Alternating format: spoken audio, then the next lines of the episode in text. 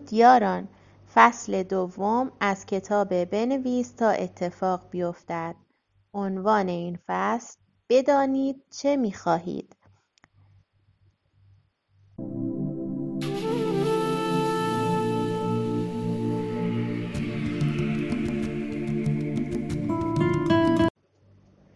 تعیین اهداف وقتی می‌گوییم بنویسید این نوشتن به چه چیزی اشاره دارد؟ وقتی شما جوابی برای این سوال نداشته باشید یا زمانی که ندانید اهداف و خواسته های شما چه مواردی هستند با نوشتن و فکر کردن به آنها می توانید در مسیر درستی قرار بگیرید و جواب های ذهنیتان را پیدا کنید. اگر نمی‌دانید که در زندگی چه می خواهید نوشتن را شروع کنید. نوشتن معنای خودش را خلق می کند. داستان مارک. اولین ملاقات من با مارک آستیب در شهر سیاتل در سالن برای خواندن یک آواز چینی اپرا به نام پونگ اتفاق افتاد. کار کتاب رو به پیشرفت بود. من هم درباره این کتاب یعنی بنویسید تا اتفاق بیفتد با او صحبت کردم. مارک بسیار استقبال کرد و گفت در این زمینه داستان خوبی دارد که بخواهد برایم تعریف کند. بنابراین ملاقاتی را با او در آپارتمان خصوصیش که شرکت اپرا در اختیارش گذاشته بود ترتیب دادم. این آپارتمان در همسایگی محله کوین آن قرار داشت. وقتی به آنجا رسیدم مارک برایم چای درست کرد و یک تکه نان خشک روستایی را به همراه ظرفی از روغن زیتون روی میز گذاشت. سپس های کوچکی از پنیر پارمزان را داخل ظرف روغن ریخت و با ذوق فراوان مشغول تعریف کردن داستانش شد. در همین حین های نان را داخل مخلوط روغن و پنیر می‌کرد و می‌خورد و از من می‌خواست که من هم همین کار را انجام دهم.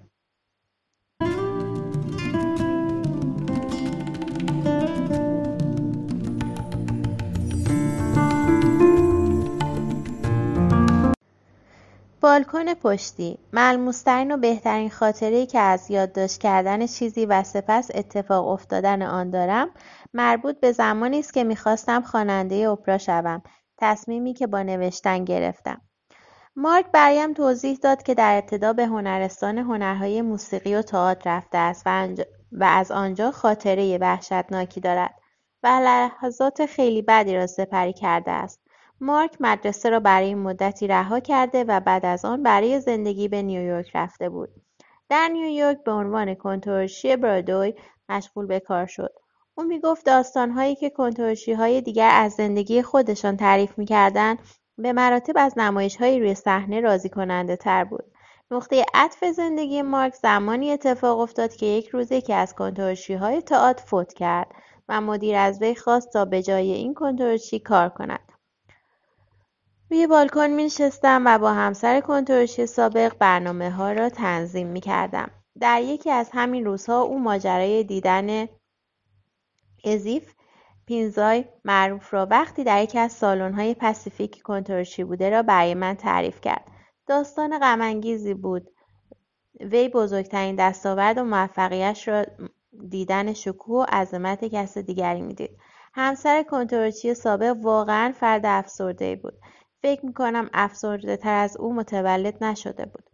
مارک هم در همین جریان به ذهنش آمد که داستان زندگی همسر کنترشی را بنویسد و اسم این نمایشنامه را بالکن پشتی بگذارد. ماجرای این نمایشنامه درباره دو خانم جوان و مسن بود که هر شب بعد از کنترل برنامه های صحنه سندلی های بالکن پشتی را به تماشاگران نشان می‌دادند. زن جوانتر دلش می‌خواست خواننده اپرا شود اما از, از انجام دادن این کار میترسید. خانم مسنتر هم در گذشته همین آرزو را در سر داشت. اما آن را رها کرد و باقی عمرش را به کار کردن در بالکن پشتی گذراند. مارک وقتی درباره این نمایشنامه می‌گفت زیر لب میخندید و می‌گفت در این نمایشنامه هر دو فرد شبیه به هم بودند نمایشنامه خوبی هم نشد اما به یاد داشته باشید که اولین نمایشنامه یک جوان 22 ساله بود. در اصل مارک وقتی این نمایشنامه را مینوشت اطلاعاتش درباره اپرا کم بود و در آن برهه زمانی علاقه چندانی به دنبال کردن آن به عنوان حرفه هم نداشت مارک در این نمایشنامه از اپرای توسکا الهام و الگو گرفت چون یکی از دوستانش به او گفته بود که در صحنه آخر اپرای توسکا توسکا خودش را از پشت بام پرت می کند. این تکه از نمایشنامه به نظر مارک عالی آمد. با خودش گفت بهتر است در صحنه آخر نمایش خانم مسنتر به قصد خودکشی خودش را از بالکن پشتی پرت کند. او با یادآوری این خاطرات و حرف زدن درباره آنها لبخندی زد. راستش مارک اصلا نمی‌دانست اپرای توسکا چیست. دوستش مشهورترین های اپرا را ضبط کرده و ترجمهاش را به وی نشان داده بود. در حقیقت مارک هرگز در تمام مدت عمرش اپرای توسکا را نشنیده بود.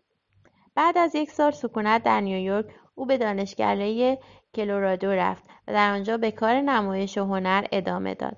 در یکی از مسابقات هنری در دانشکده مارک برنده شد و به عنوان جایزه نمایشنامهاش روی صحنه رفت. وقتی در حال تماشای نمایش روی صحنه بود کلمات تک تک به او الهام می‌شد و حالش را دگرگون می‌کرد مارک می‌گوید از هیچ چیزی خبر نداشتم تا اینکه من هم مثل باقی تماشاگران روی صندلی نشستم. آن وقت تمامی کلماتی که نوشته بودم به خودم برگشت. آن زمان بود که فهمیدم این نمایشنامه درباره شجاعت دنبال کردن آرزو و رویاهای یک زن برای خوانندگی اپرا شدن است. آن وقت بود که فهمیدم من هم در قلب و ذهنم چنین آرزویی را در سر دارم. مارک همون سوال نمایشنامه را از خودش پرسید. از خودم پرسیدم که آیا می شود من هم روزی به روی صحنه بروم یا اینکه می‌خواهم در بالکن پشتی زندگیم در جا بزنم؟ آیا دلم می‌خواهد زیر نور صحنه و مقابل چشم همگان روی صحنه باشم یا اینکه در پشت پرده زندگی شخصیم بمانم و اجرای بقیه را تماشا کنم؟ مارک از کتاب جولیا کامرون به نام راه هنرمندان با من صحبت کرد. اینکه کامرون در این کتاب می‌گوید هنرمندان حکم سایه را دارند و مردم در شکوه و شهرت هنرمندان زندگی می‌کنند. آنها دلشان نمی‌خواهد از استعداد خودشان استفاده کنند. مارک می‌گوید آن وقت بود که من از خودم پرسیدم آیا من هم می‌خواهم در سایه هنرمندان بمانم؟ من همه چیز را نوشتم همه چیز را روی صحنه دیدم. آن وقت بود که تصمیم گرفتم من هم خواننده اپرا شوم. حرفه مورد علاقهام را با نوشتن این نمایشنامه شروع شد.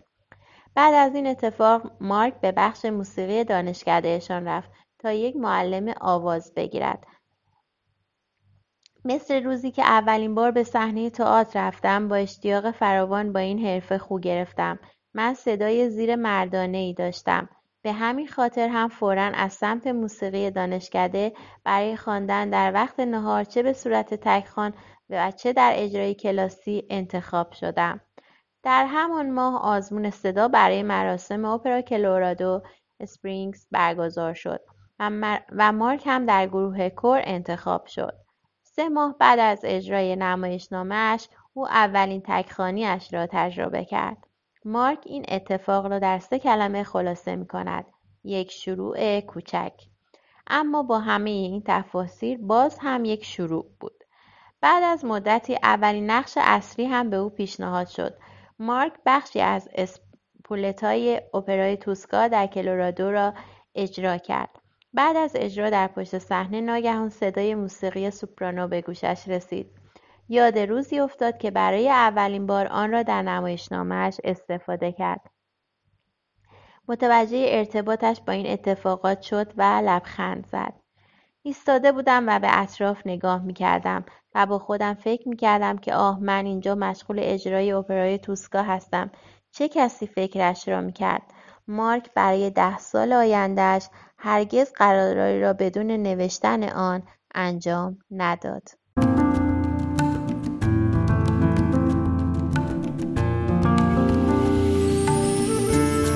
موضوع اصلی مارک بعد از پیدا کردن مسیر زندگی در نمایشنامهش به نوشتن برای کشف موضوعات اصلی در زندگیش ادامه داد. با وجود اینکه این روش برای او موثر واقع شد اما هنوز هم درباره نتایج بعدی این روش با خوشحالی و تعجب صحبت می‌کرد. او با نوشتن متوجه شد که باید به ایتالیا برود. تلاش کرد که زبان ایتالیایی را یاد بگیرد اما با مشکل روبرو شد. های شبانه دانشکده به کارش نیامد و او را به جایی نرساند. بعد از گذشت سه هفته از کلاس او ناراحتیاش را روی کاغذ آورد و در همین لحظه این نوشتن باعث شد هدف دیگری به ذهنش بیاید. از خودم ناامید شدم. از اینکه به اندازه کافی نمی‌توانم ایتالیایی را روان صحبت کنم. زبان ایتالیایی من به آن خوبی که بتوانم تراندات را بخوانم نیست. با نوشتن این حرفها خودکار به او جواب داد. چیزی که برای یاد گرفتن نیاز دارم رفتن به آن کشور است. اگر بتوانم یک ماه در ایتالیا بمانم پیشرفت بیشتری خواهم کرد. وقتی این جملات را مینوشت قلبش به تپش افتاده بود. با خودش گفت رفتن به ایتالیا ارتباطش را با ایتالیایی های بومی بیشتر می کند و این همان چیزی است که به آن نیاز دارد. برای همین جمله که نوشته بود دوباره نوشت. دلم می‌خواهد به ایتالیا بروم زبان ایتالیایی یاد بگیرم و حداقل یک ماه را در آنجا بگذرانم تنها موضوعی که وجود داشت این بود که مارک نمی‌دانست چگونه به آنجا برود و مخارجش را چگونه بپردازد یک هفته بعد استاد دانشکده اعلام کرد که یک مؤسسه ایتالیایی برای یادگیری زبان ایتالیایی در ایتالیا دانشجویانش را به مدت یک ماه در تابستان بورسیه می کند. لحظه ای که استاد این موضوع را مطرح کرد می‌دانستم این بورسیه مال من است. اسم من روی آن خواهد بود. اصلا در این باره شک نداشتم. مارک برای بورسیه تقاضا داد و در آن قبول شد.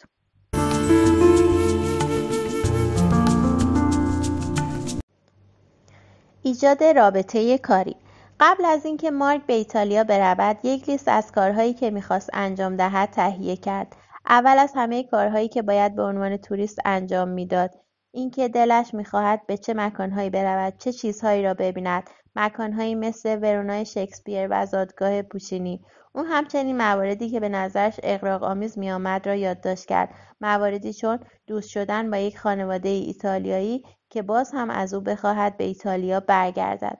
همینطور که همه چیز را مینوشت هدفی به ذهنش رسید که تا به حال به آن فکر نکرده بود.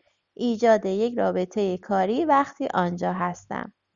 وقتی چنین هدفی را نوشتم ترس و واهمه به سراغم آمد. خواسته بزرگی بود اما احساس می کردم مشیت الهی در کار است. زیرا این فکر را قلم نوشته بود. باید به آن اعتماد می کردم نمی توانستم انکارش کنم. تمام چیزهایی که مارک لیست کرده بود اتفاق افتاد. به شهرهای ایتالیایی که دلش می‌خواست رفت و در آنجا با یک خانواده ایتالیایی دوست شد. ای که به او گفتند می‌تواند هر زمانی که بخواهد به ایتالیا برگردد و پیش آنها بماند. شب آخر اقامتش در ایتالیا به طور اتفاقی رئیس فستیوال پوچینی هنگام اجرای مراسم مدرسه صدای آواز مارک را شنید. این فرد مسئول طرح اپرای سالانه فستیوال در آمفیتئاتری بود که هر تابستان برگزار می‌شد. اجرای موسیقی مقابل او یک افتخار و امتیاز محسوب می‌شد. علت حضور آن شب آن شب وی دوستی با مدیر مدرسه بود. وقتی به این اتفاق فکر کنید می‌بینید واقعا فوقالعاده است. من برای درس خواندن بورسیه شده بودم نه خواندن موسیقی اپرا. من برای خواندن به ایتالیا نرفته بودم. برای یادگیری این زبان آمده بودم. اما من در آنجا تنها موسیقیدان این برنامه بودم.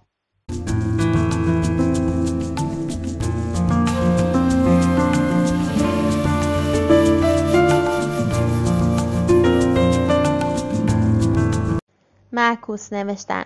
وقتی که مارک نمایشنامهاش را مینوشت از رویایی که در قلبش بود خبر نداشت. گاهی اوقات به عقب برمیگشت و قبل از اینکه از خودش سوالی بپرسد جواب را می‌دانست. این شیوه کورکورانه دقیقا با ترمینهای شهود عملی در کتاب گواهی دل نوشته لورا دی منطبق است. مارک درباره این موقعیت با من صحبت کرد و گفت که تلفیق تمرینهای لورادی با نوشتن نقش بسیار مهمی را در زندگیش داشته است. وی روال این تمرین را اینطور توضیح داد. لورده در این کتاب پیشنهاد می‌کند که سوالات را بنویسید. سپس آنها را جمع کنید و به صورت تصادفی داخل پاکت های شماره دار بگذارید. بعد از گذشت چند هفته خودتان با نوشتن داستانی به این سوالها جواب می دهید اما نمی‌دانید دقیقا کدام سوال است و فرصتش را ندارید که بخواهید در ذهن داستان را تحلیل کنید تا داستان تمام شود. در حقیقت در این نوع نوشتن به سبک لوراده ما داستان را به صورت کامل تعریف نمی کنیم. ایدههایی از محیط پیرامون خودمان را که به شکل تصویر به ذهنمان خطور کرده است را نویسیم. ایده هایی که در آرامش به ذهنمان راه پیدا کرده لورا می‌گوید اجازه دهید که آن تصویر ذهنی ما خودش داستانی بسازد مارک با خواندن چنین موضوعی بسیار هیجان زده شد داستانی که از تصویر ذهنیش به ذهنش آمد داستان غرق شدن پسر بچه ای بود. داستان را به این صورت شروع کرد. پسر بچه ای در یک دریاچه غرق می شود و به بهشت می رود جایی که پر از رنگین کمان و اربهای صورتی و کودکان فوت شده دیگر است. تا اینکه یک پیرزن که قهرمان شنا است او را نجات می دهد و دوباره به دریاچه برمیگردد. تصویر آنها در روزنامه چاپ می شود و پیرزن و پسر کوچولو تا آخر عمرشان با هم دوست باقی می ماند. حالا هر سال آن زن از روم برای پسر کوچولو کارت کریسمس میفرستد و به او عید را تبریک می‌گوید. بعد از نوشتن این داستان خیالی مارک با نامه را برداشت و آن را باز کرد. سال این بود من باید پیرو چه مکتبی باشم؟ پیرو مترک... مکتب کاتولیک یا کلیسای اسقفی یا هیچ کدام؟ مارک بعد از دیدن این سوال متعجب شد. یک اثبات فوقالعاده بود. حقیقت این بود که آن پسر بچه نجات پیدا کرد و سپس تصویر آب پیرزن بهشت کارتهای تبریک کریسمس که از روم میآمد همه و همه برای من معنادار بودند. در دفترچه یادداشتم ده صفحه درباره این تصویرها نوشتم و تمامشان را در ذهنم تحلیل و آنالیز کردم. از خودم پرسیدم که این نشانه ها برای من چه معنایی دارند شاید برای دیگران مفهوم و معنایی نداشتند اما برای من معنادار بودند صبح روز بعد با روحانی کلیسای سن جان فیشر تماس گرفتم و به او گفتم می‌خواهم کاتولیک بشوم. مارک آموزش ها و توصیه های مربوط به این مکتب را امضا کرد. در عید پاک پیروان دیگر او را قصد تعمید دادند و او به کاتولیک ایمان آورد. در حال حاضر او رهبر آواز سرودهای مذهبی در کلیسای سنجان است و یک شنبه آواز گروه مذهبی را رهبری می کند. لمس الهی با توجه به حرفهایی که تا اینجا در کتاب آورده شده است پس چرا گاهی اوقات تنظیم کردن اهداف و توضیح دادن خواسته هایمان اینقدر سخت می شود؟ آیا به این خاطر است که از چیزهایی که می‌خواهیم مطمئن نیستیم یا فکر می‌کنیم که لایق داشتن آنها نیستیم شاید هم میترسیم که آدم حریصی به نظر بیاییم. این سوالات ممکن است به سراغ هر کسی برود. اما مارک برای مبارزه با مشکلات نظریه دیگری دارد. او می‌گوید ما به طور غریزی و ذاتی از اتفاقات الهی میترسیم. درخواست کردن و به دست آوردن چیزهایی که از نظرمان غیر قابل باور به نظر میآیند قدرت را در وجود ما انسانها بالا می‌برد. من دوباره به حرف هنرمندان حکم سایه را دارند برمیگردم. همه ما با هر درجه و مقامی که داریم در بالکن پشتی زندگی ما زندگی می کنیم. یک جنبش و انگیزه همیشگی به سمت نور و جلو رفتن وجود دارد. اگر ما بخواهیم حضور خدا را می توانیم روی تمام های زندگیمان احساس کنیم. ما همگی به سمت این نور پیش می رویم. حتی اگر از آن بترسیم و خجالت بکشیم باز هم به طور غریزی به جلو حرکت می کنیم. مارک می‌گوید من همیشه نور الهی و حضور خداوند را در های زندگیم می‌بینم. اما شاید بقیه افراد از دیدنش عاجز باشند. پس به جای اینکه در سایه هنرمندان بیست و موفقیت دیگران را نظارهگر باشید حضور الهی را در تمام لحظات زندگیتان احساس کنید و پیش بروید.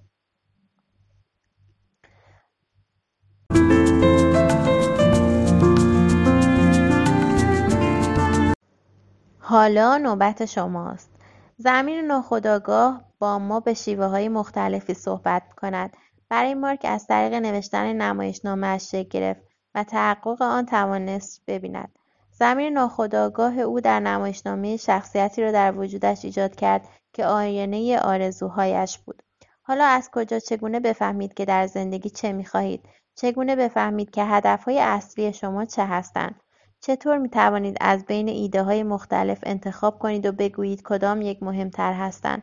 اگر از چیزی که می خواهید مطمئن نیستید و دلتان نمی‌خواهد از این شاخه به آن شاخه بپرید نوشتن به شما کمک خواهد کرد که مسیرتان را درست دنبال کنید بهترین زمان برای مشخص کردن هایتان نوشتن در اوایل صبح است. ساعت را پانزده دقیقه زودتر از حد معمولی که هر روز از خواب بیدار می‌شوید کوک کنید و به محض اینکه از خواب بیدار شدید نوشتن را شروع کنید. یک قلم و کاغذ با خودتان به رخت خواب بیاورید. با حالت خوابالود افکار نامشخص و مبهم خود را بنویسید. اگر چشمهایتان ناراحت است درباره سوزش و ناراحتی چشمتان بنویسید. اگر دوست دارید دوباره بخوابید درباره آن بنویسید. اینها هایی برای گرم کردن و آمادگی شما به صورت مصمم و جدی است چون بعد از اینکه شکوه و شکایت کردنتان تمام شد قلم روانتر شده و به سراغ موارد مفیدتر و بهتری می رود. همچنین در مسیر درستی قرار می گیرید. به مدت دو هفته و بدون بازخوانی چیزهایی که نوشته اید این کار را صادقانه انجام دهید. بعد از دو هفته نوشته های خود را از ابتدا تا آخر بخوانید و به مواردی که نوشته اید توجه کنید. مورد دو درباره زندگی خود سه سوال مطرح کنید. آنها را بنویسید.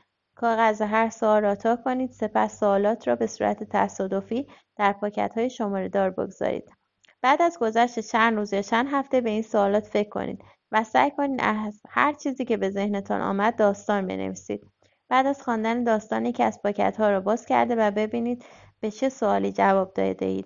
برای آگاهی بیشتر نسبت به این تکنیک می توانید کتاب گواهی دل نوشته لوراده که تمرینات شهود عملی در آن است را مطالعه کنید.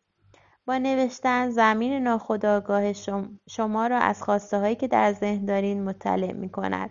گاهی اوقات نوشتن به روش های غیر مستقیم با ما صحبت می کند و به ما سرنخهایی ارائه می دهد. با دقت به زمین ناخودآگاهتان گوش کنید و برای تفسیر تصویرهای ذهنیتان از نوشتن کمک بگیرید. بزرگ فکر کنید. از لمس حضور خداوند در زندگیتان ترس و واهمه نداشته باشید. نیلسون ماندلا در افتتاحیه اولین سخنرانیش گفت های کوچک شما به درد دنیا نمی‌خورد. چرا شما نتوانید آدم بزرگی باشید؟ پایان فصل دوم